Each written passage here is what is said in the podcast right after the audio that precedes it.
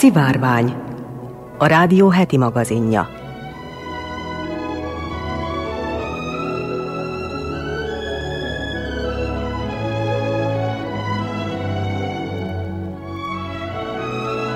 Köszöntöm a szivárvány hallgatóit, Fülöp Sebesi Bianka vagyok, színes magazinműsorunk vezetője. Mai adásunkban értesülhetnek arról, hogy 60 millió fészket rejtett a tenger fenekén egy ismeretlen ökoszisztéma. Elmondjuk, hogy akár egy hónapig is önállóan gondoskodik a növényekről az új moduláris okoskert. Hallhatnak arról is, milyen volt az, amikor megrendezték a földrengést, aztán leadták a híradóban. Elmondjuk azt is, hogy az amerikai elnök limuzinját a leszerelése után addig lövik, amíg darabjaira nem hullik, aztán felrobbantják. A híres nők sorozatunkba ma Telkes Máriáról, a világhírű tudósról, feltalálóról hallhatnak többet. A vajdasági épített örökség sorozatban a Becsei várhoz kalauzoljuk hallgatóinkat. Az ügyeletes csapat nevében jó vételt és kellemes időtöltést kívánok!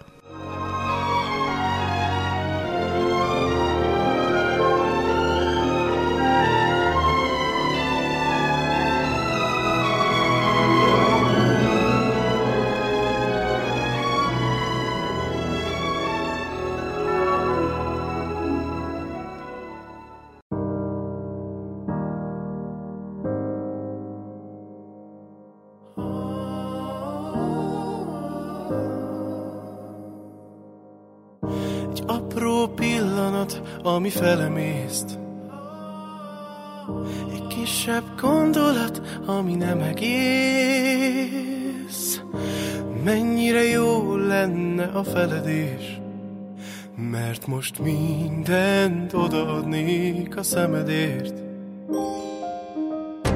Miért érzem azt, hogy látnom kell? Miért érzem azt, hogy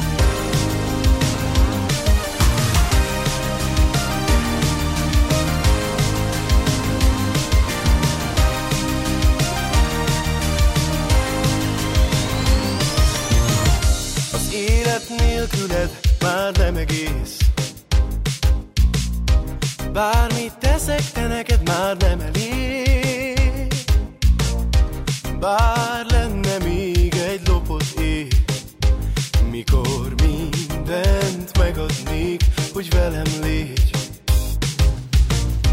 Miért érzem azt, hogy hinnem kell? Már értem azt, hogy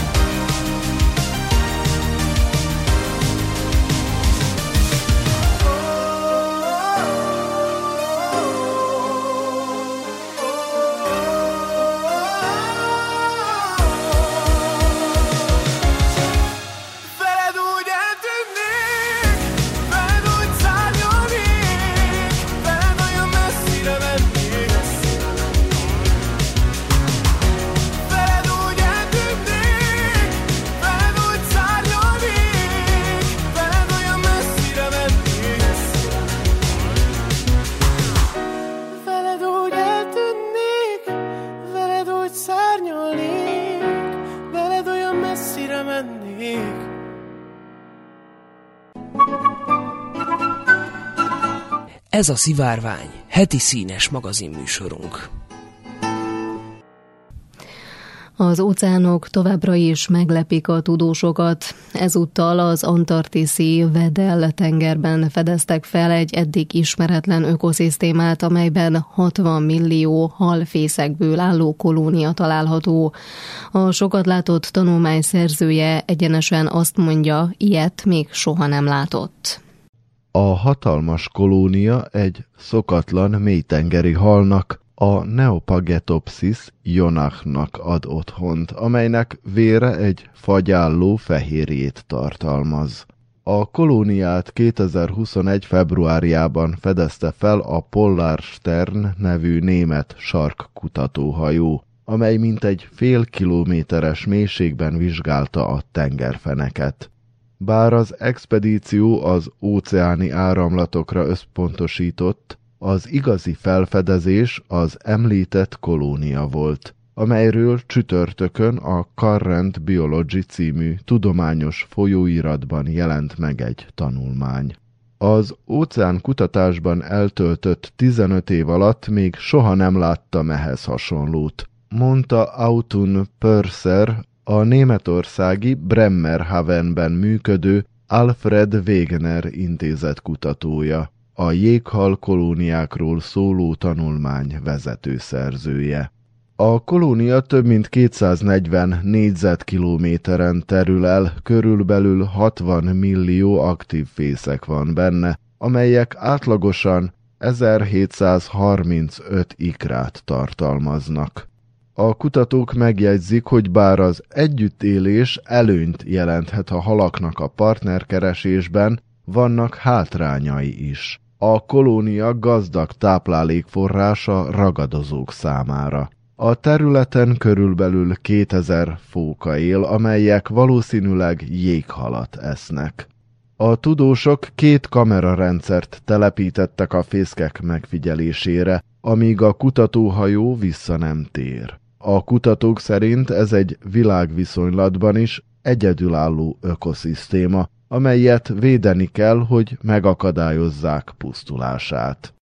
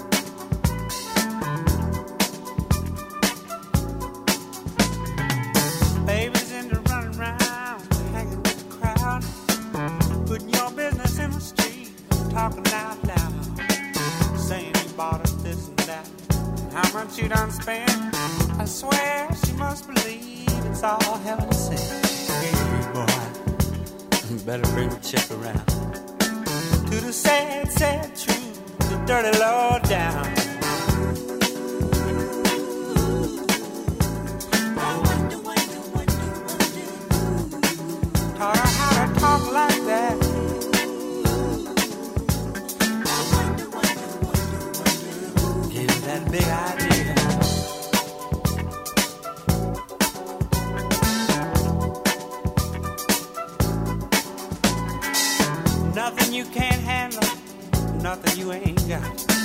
Put your money on the table, drive it off the lot. Turn on that old love light, turn a maybe to a yes. Same old schoolboy game got you into this mess. Hey, son, you better get on back to town. Face the sad old truth, the dirty love down.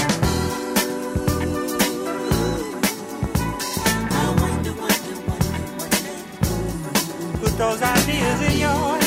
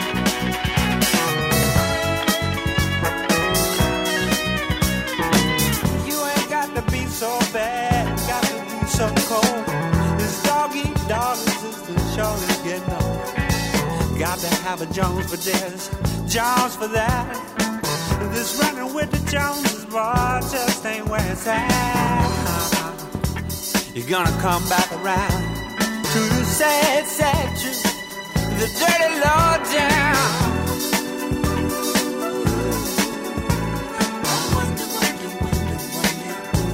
Got you thinking like that, boy.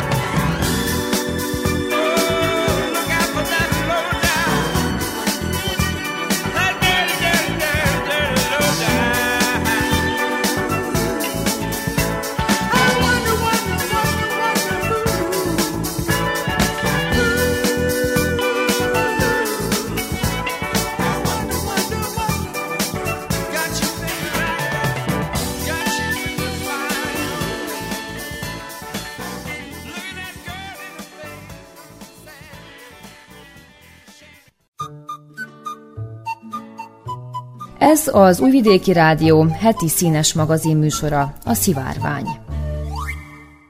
Akár egy hónapig is önállóan gondoskodik a növényekről az új moduláris okoskert, az önművelő veteményest fejlesztő és gyártó startup, a Letpot már túl van egy sikeres Kickstarter kampányon is. Az elmúlt években egyre több városi körülményekre tervezett, automatizált növénytermesztő eszköz került a piacra. A skála a kisebb, szekrényméretű beltéri berendezésektől egészen a több ezer négyzetméteres beltéri vertikális farmokig terjed. A letpot önművelő kertecskéje ugyan az előbbi szolidabb kategóriába tartozik, azonban a célösszeget több mint kétszeresen túlszárnyaló, sikeresen befejezett Kickstarter kampányt elnézve úgy tűnik, bőven van kereslet a kisebb volumenű automata kertekre is. A letpot berendezése alapvetően a hasonló eszközök modelljét követi, a veteményes önműködő saját maga öntözi a növényeket, tehát emberi beavatkozás nélkül, de ha kell, akkor telefonról is távvezérelhető a gyártó által mellékelt applikáció segítségével. A LEDPOT rendszere teljesen moduláris, azaz tetszőleges méretű és felépítésű otthoni veteményes lehet létrehozni, ami kevés hasonló eszközre igaz. Ezen kívül az okos kertet napenergiával is fel lehet tölteni – a fejlesztők ígérete szerint az alapcsomagban foglalt szett akár egy hónapig is képes önállóan gondoskodni a növényekről, ami azt jelenti, hogy egyes termények esetében az ültetéstől a szüretig nem igényel emberi beavatkozást. A letpott egy másik érdekessége, hogy a hagyományos virágföldet használó termesztési mód mellett hidropónikus üzemmódra is képes, azaz föld nélkül pusztán tápoldat segítségével is lehet benne növényeket nevelni az okoskert alkatrészei az IPX6 standardnek megfelelő nedvességvédelemmel, illetve kellő UV-rezisztenciával rendelkeznek, azaz a rendszert szabadtéren is lehet üzemeltetni. A letpot alkotó elemeit, ahol csak lehet, igyekeztek természetbarát anyagokból készíteni, így a különböző tartóelemek és a növénytárolók is százszázalékban újrahasznosítható és élelmiszer minőségű gyantából készültek. A letpot a komplett csomagon kívül egy kisebb, okos öntözőt is piacra dobott, amivel a már meglévő növények öntözését is automatizálni lehet.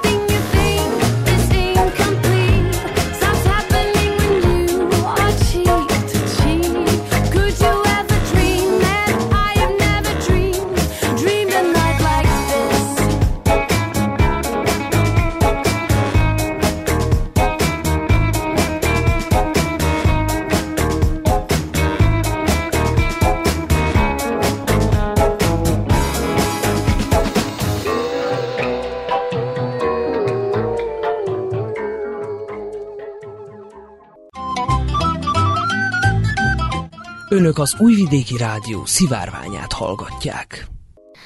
1923. szeptember 1-én a Richter skála szerinti 7,9-es erősségű földrengés rázta meg Japánt. A természeti katasztrófa és az általa okozott tűzvész több mint 100 ezer áldozatot követelt, egyes becslések szerint akár 140 ezret. Egy ilyen eseményt természetesen világszerte megírtak a napilapok és a filmhíradók is beszámoltak róla. A Broadway filmszínházainak közön közönsége már pár nappal a tragédia után borzonghatott a megremegő, összeomló és kigyulladó lakóházak láttán.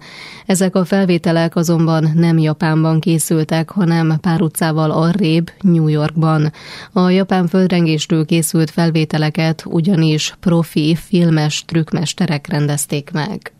Száz évvel ezelőtt járunk az amerikai mozi hőskorában, a nagy stúdiók születésének idején, Konkrétan a Warner és a Disney stúdiója is 1923-ban jött létre. Ebben az időszakban a telekommunikáció még gyermekcipőben járt, az internet és a mobiltelefon még a kanyarban sem volt, az első rádióadók épp hogy elkezdték a sugárzást. A médiafogyasztók viszont már akkor is a technológiai hiányosságok ellenére is minél előbb értesülni akartak a nagyvilág történéseiről. A hírversenyben így a szerkesztők néha valós felvételek helyett illusztrációkat használtak, és akár addig is elmentek, hogy trükkökkel reprodukáljanak filmfelvételeket.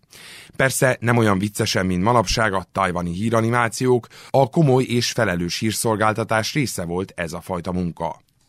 A japán földrengés feldolgozásáról megemlékezett a Science and Invention magazin is 1923-as decemberi számában. Ez akkor rangos ismeretterjesztő folyóirata volt, H.J. Wells is rendszeresen publikált benne.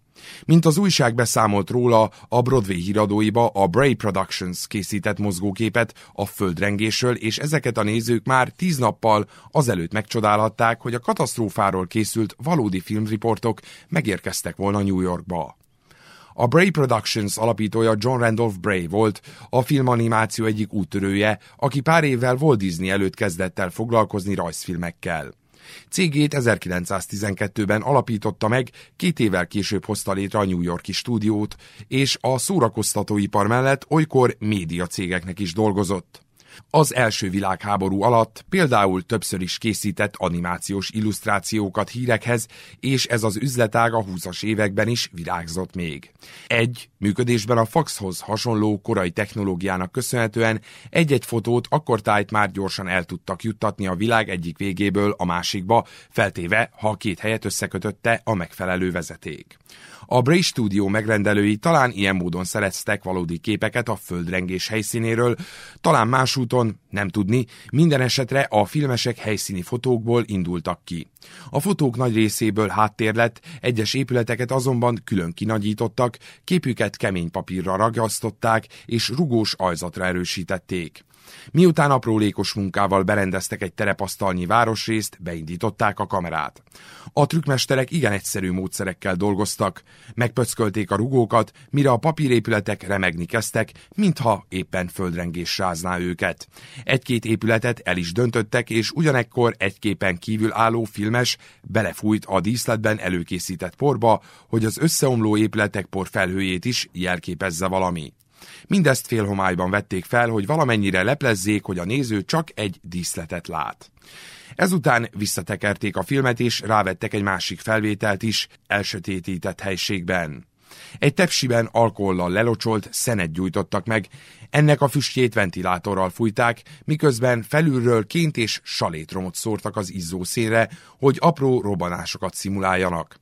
Némi utómunka után megszületett a végeredmény, egy díszletváros, ahol elszabadul a pokol, megmozdul a föld, és robbanások rázzák meg a ledőlő, kigyulladó házakat.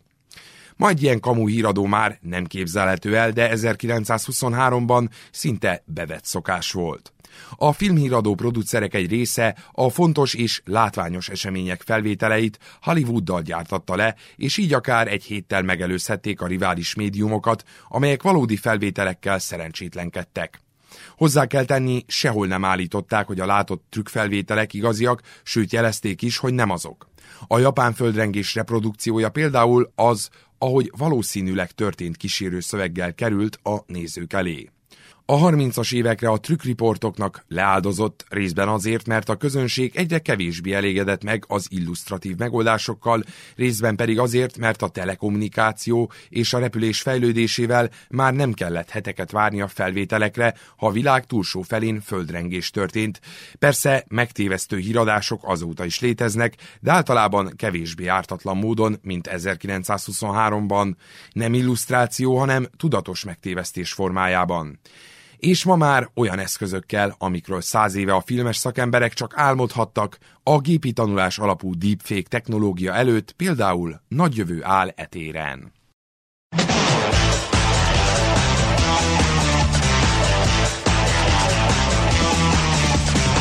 Rohan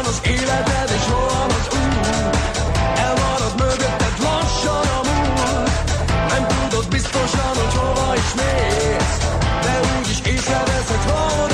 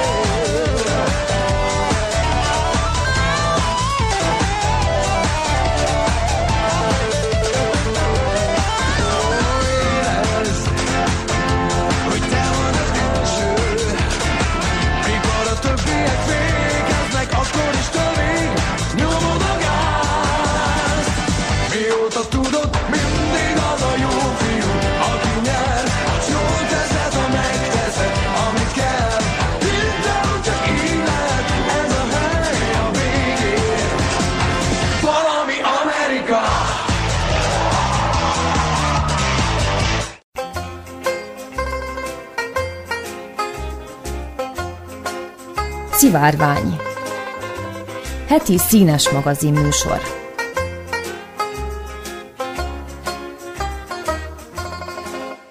A mindenkori amerikai elnök a világ talán legjobban védett személye, saját elnöki különgép és elnöki limuzin jár neki.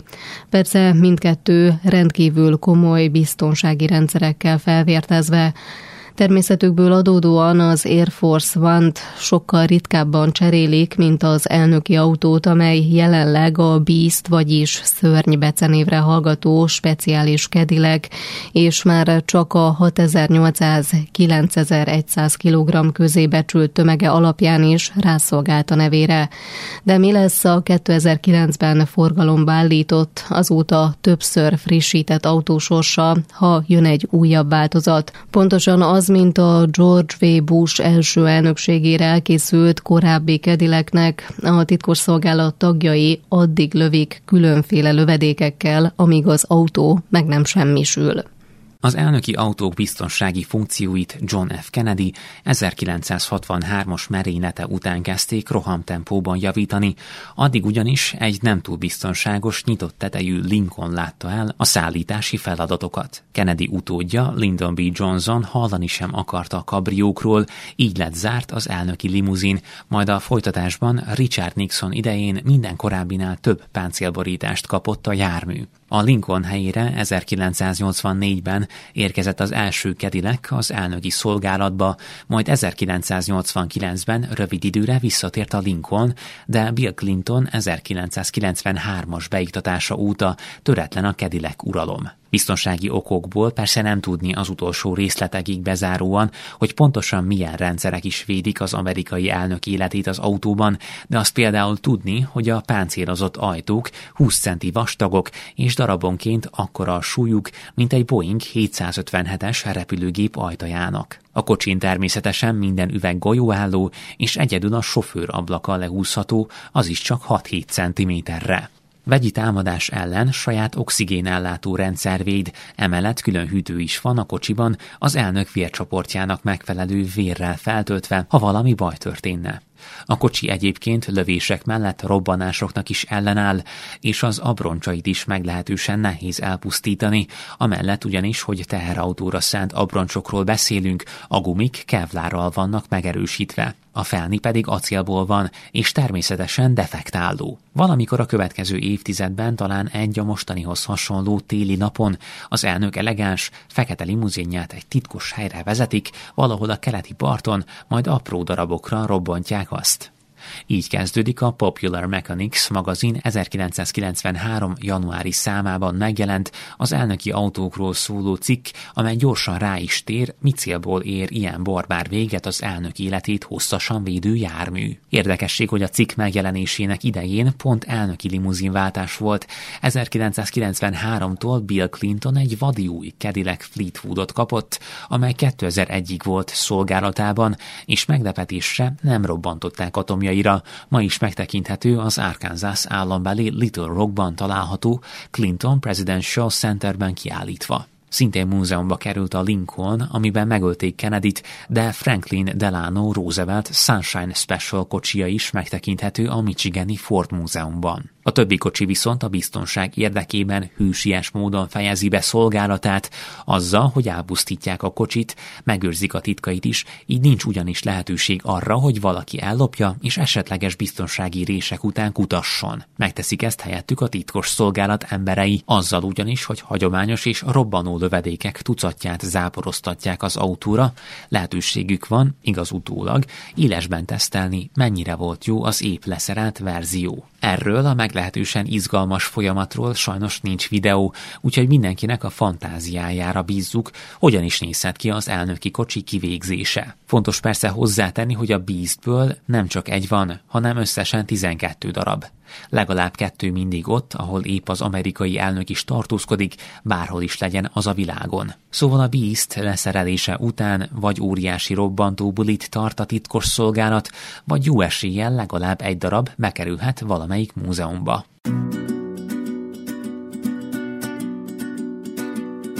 Már van olyan nap, hogy nem jutsz eszembe Van olyan nap, hogy belehalsz a csendbe már van olyan nap, hogy nevetek egy viccen, pedig nélküled semmim sincsen. Már van olyan nap, hogy múlik az álom, van olyan nap, hogy már nem kívánom. Van olyan perc, hogy belehalok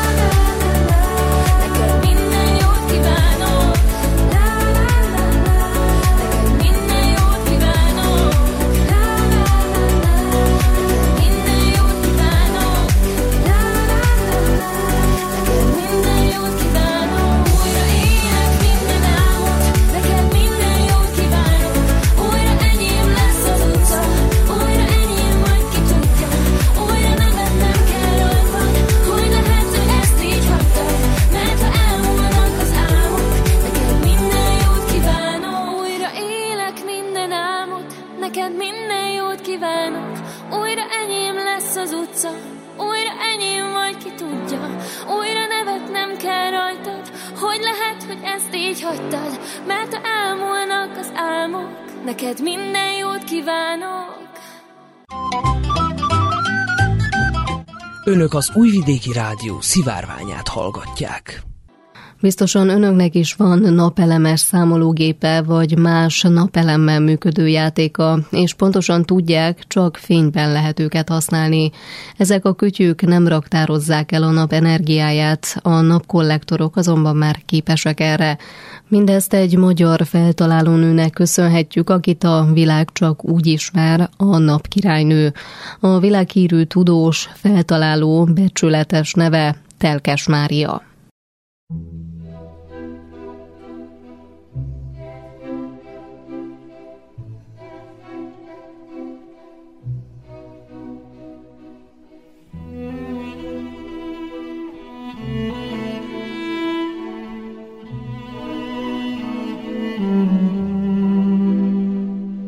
50 elszánt magyar nő. Fodor Marcsi és Neset Adrien könyvéből.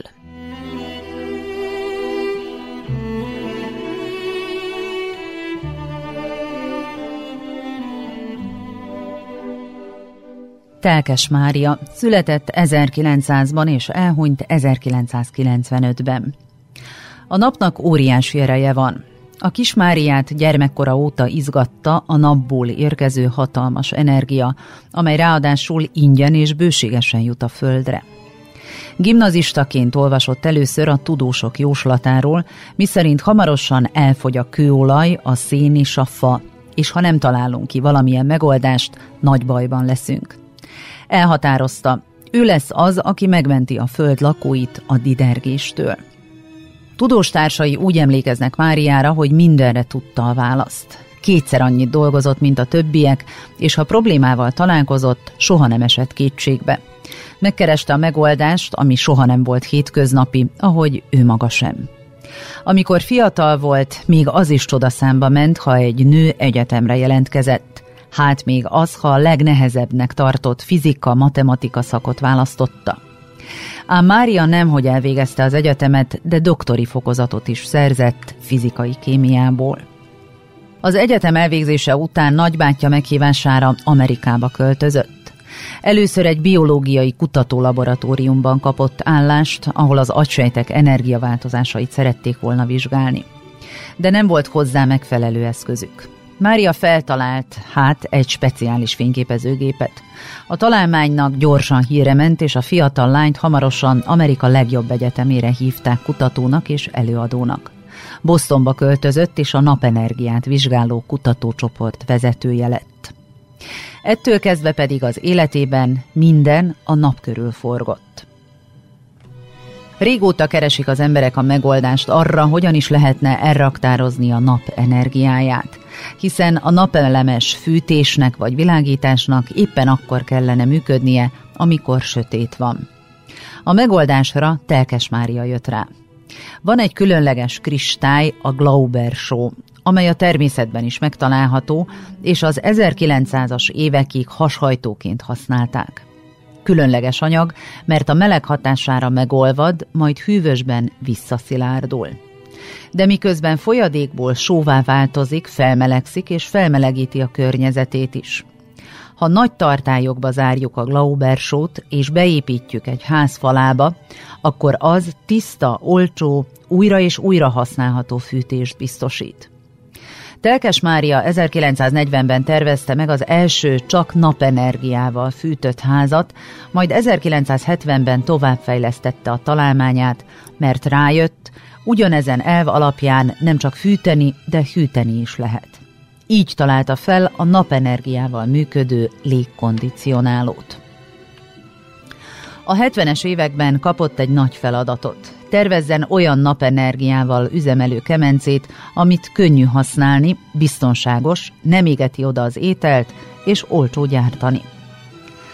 Telkes Mária számára egyszerű volt a feladat egy fadobozban, kúpalakban elhelyezett pár tükröző felületű fémlapot, és ezzel megalkotta a napenergiával fűtött kemencét, amiben húst vagy kenyeret is lehet sütni. A találmány a mai napig nagyon népszerű Indiában, és olyan egyszerű, hogy az interneten található útmutatás segítségével bárki elkészítheti. A második világháború alatt a veszteségen túl komoly gondot okozott a katonaságnak, hogyha elsüllyedt egy hajó vagy lezuhant egy repülőgép a tenger felett, a túlélők gyakran szomjan haltak, mire megérkezett a segítség. Hiába volt körülöttük egy óceánnyi víz, a sós vizet nem lehet meginni. Létezik persze egy régóta ismert megoldás. Ha felforraljuk, a páraként lecsapódó víz már iható. De hát egy hajótörés esetén ki tud tüzet gyújtani a hánykolódó csónakban. Telkes Mária erre a problémára is megtalálta a megoldást. Napenergiával kell felforralni a vizet. Kifejlesztett egy focilabda nagyságú, felfújható víztisztító berendezést, amely a nap energiáját felhasználva napi egy liter vizet tud sómentessé tenni. Kis helyen elfér, olcsó legyártani és könnyű használni.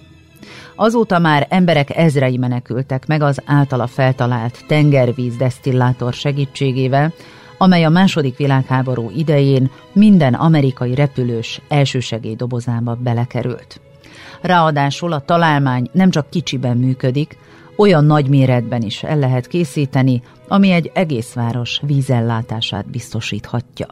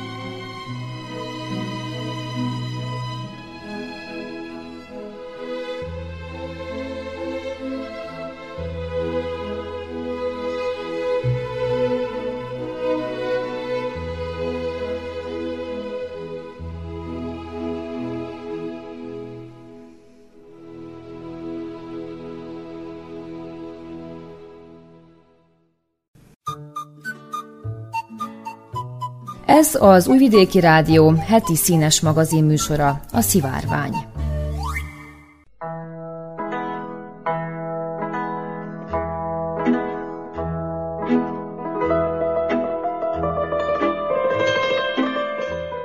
Vajdaság kuriózumai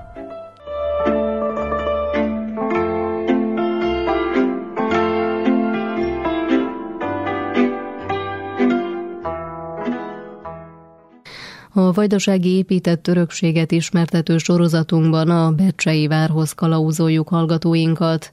Mára csak a romok láthatóak a Tisza mellett. Legutóbb tavaly végeztek ásatásokat a feltárására. Az első írásos feljegyzés a 14. századból származik, és ez alapján 930 éves a Becsei vár. A történetéről Surányi Roland, a Vajdasági Magyar Helytörténeti Társaság elnöke beszél.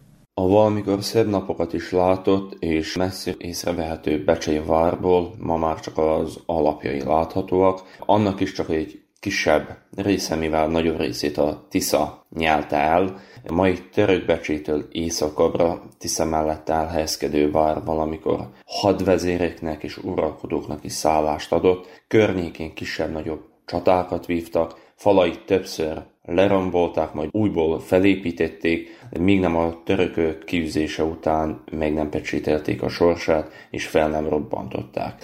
Bár azóta többször is végeztek robbantásokat, viszont falai olyan makacsul állták a sarat, hogy még mindig félelmetesen néznek ki. Az első írásos emléke egy Bethely nevű helységnek a 14. századból származik, és 1091-re vonatkozik. Ebben az évben egy váratlan kun betörés érte az országot, az még vitatott, hogy honnan is érkezett, viszont a lényeg, hogy miután a kunok végig rabolták többek között Csanádvár megyét, Becsénél gyűltek össze, Szent László királyunk, aki ekkor Szlavóniában háborúzott utánuk eredt, és a Temes mellett, a kis Pogárdi patak mellett érte őket utol, és nagy részüket levágta.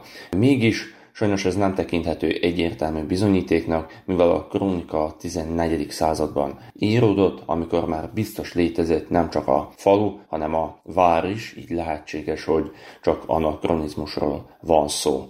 Azt már tudjuk, hogy biztosan a 13. században létezett egy falu a Tisza mentén, amit Becsének hívtak. Negyedik Béla magyar király 1238-ra dátumozott fennmaradt dokumentumában említődik egy Vechely nevű falu, amely addig Bács várához tartozott, tehát ami ezek szerint azt jelenti, hogy Bács megyéhez is tartozott, tehát feltételezhetőleg a Tisza jobb oldalán volt található, de pontos elhelyezkedése máig ismeretlen. Ez a falu nem messze volt található egy Csurdak nevű helységtől is, mindkettőt a király a Székesfehérváron tartózkodó Szent János lovagrend magyarországi tagjainak adományozza. Viszont a vár felépítéséről már nem tudunk pontos adatot adni, egyes feltételezések szerint már a tatárjárást követően a fehérvári keresztesek építhették, védve a környéket egy esetleges újabb tatár betöréstől, viszont arról nincs adatunk, hogy a rend bármilyen várépítési munkátokban részt vett volna ebben az időszakban, mivel a tatár a magyar király negyedik Bélát üldözve átkelnek a Dunán is és a Tiszán is,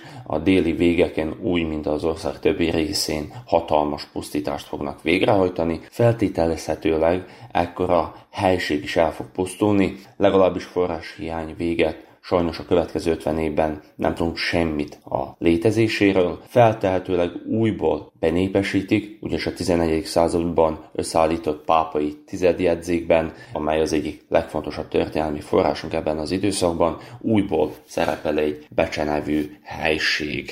1301-ben harmadik András halálával kihal az Árpádház is, már az utolsó uralkodók idején nagy befolyásra tettek szert az ország különböző részein az úgynevezett tartományurak vagy oligarchák. Fő céljuk az volt, hogy minél jobban függetlenítsék magukat a központi hatalomtól, ezért az Anzsuházból származó új potenciális magyar királynak, Károly Robertnek több évtizedekig kellett harcolnia velük, mire megszilárdította a hatalmát. Ebben a zavaros időkben több dokumentumban is megjelenik egy hasznos Hozinis Hoznus nevű vár Tisza folyó bal partján, Keve vármegyében. Ez a hasznos nevű vár feltehetőleg megegyezik a Becsei várral. Ha elfogadjuk, hogy ez a kettő egy, az azt jelenteni, hogy minden bizonyal már 1304-ben a vár készen állt megvédeni a környező területeket, ugyanis Károly Róbert 1304-ben hasznos vár mellett időzött egy bizonyos ideig. A vár 1310 körül Csakugrin déli végek területi oligarchájának a birtokában lehetett, aki a kezdetektől támogatta Károly Róbert törekvéseit, és nem fordult vele szembe.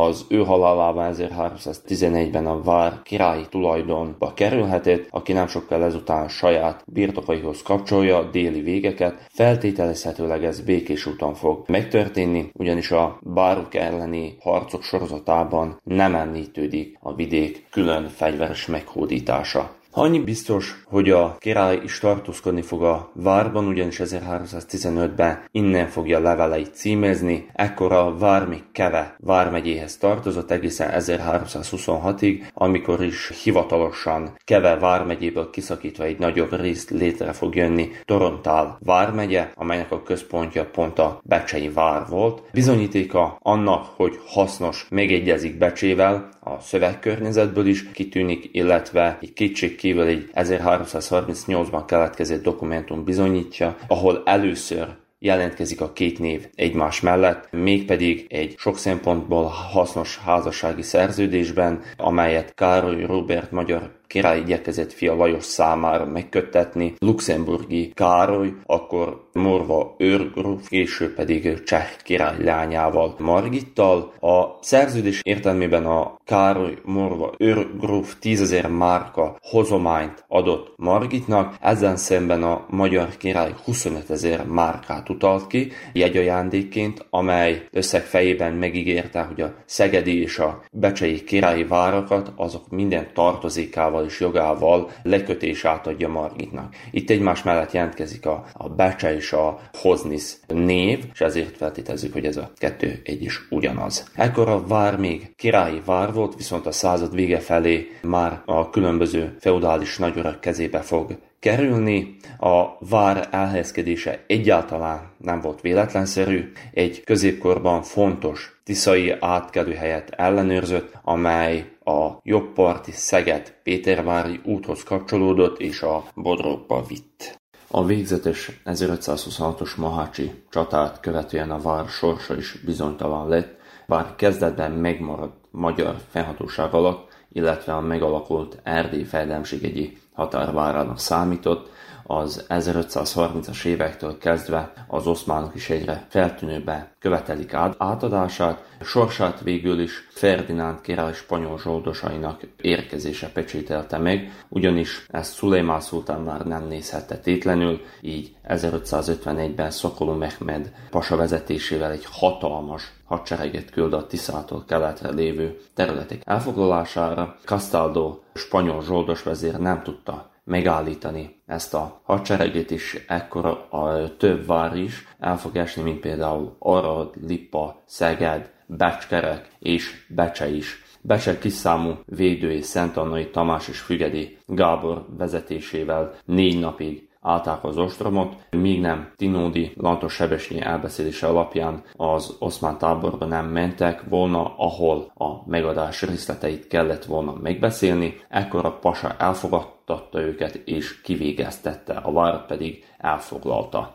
Ekkor a vár be fog illeszkedni a török közigazgatási rendszerbe egy nagyon rövid ideig, mint szandzsák központ, de már 1552-ben ezt a jogot elveszti, és beolvad az újonnan létrehozott csanádi szandzsákban, mint náhie vagy körzet központ. Ekkor a várnak újból megerősítik a falait, és lényegében ennek a maradványait láthatjuk ma.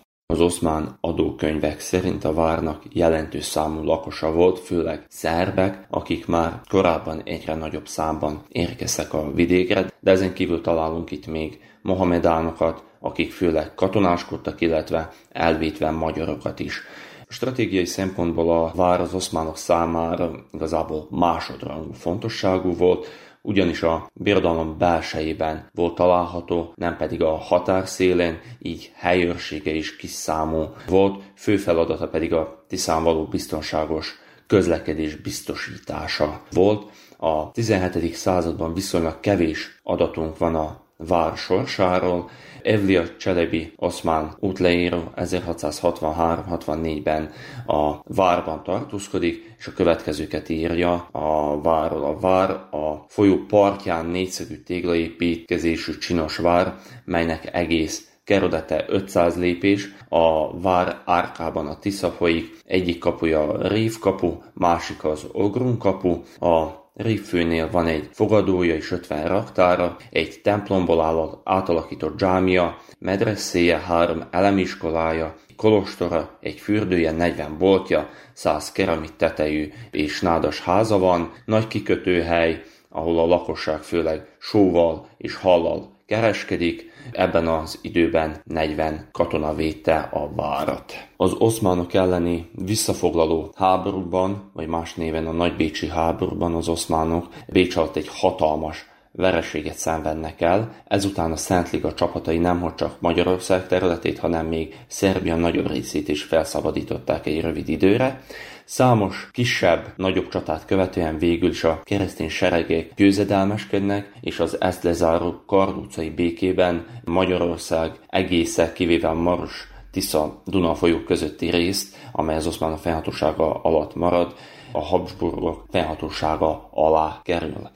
A béke egyik pontja értelmében a Temesvári elajedben belül maradt várakat le kell rombolni és teljesen szabadon hagyni. Ezt a feladatot a császári csapatok vállalták magukra, így pecsételődött meg a Becsei vár sorsa is, amelyet vélhetőleg 1701-ben lerombolnak. Természetesen a, a császár csapatok a határszélt nem hagyhatták védtelenül, ezért fog a Maros és a Tisza folyók mentén megalakulni a határőrvidék, amelynek egyik központja az újonnan megalapított a Bácskai becsei sánc fog majd lenni. A vár rombontásával véhetőleg nem végeztek elég alapos munkát, mert a következő évszázadokban még többször is ezeket a robbantásokat meg kell majd ismételni, 19. század végén, 20. század elején, vagy az 1950-es években, mivel a vár maradványai akadályozták a közlekedést a Tisza folyón, viszont így is a maradványok nagyobb része a folyó alatt található. A váron többször végeztek archeológiai kutatásokat, legújabban a múlt évben, amikor is a török korból sikerült több érdekes leletet találni, illetve a közeljövőben ismét várható egy komolyabb ásatása vár körül.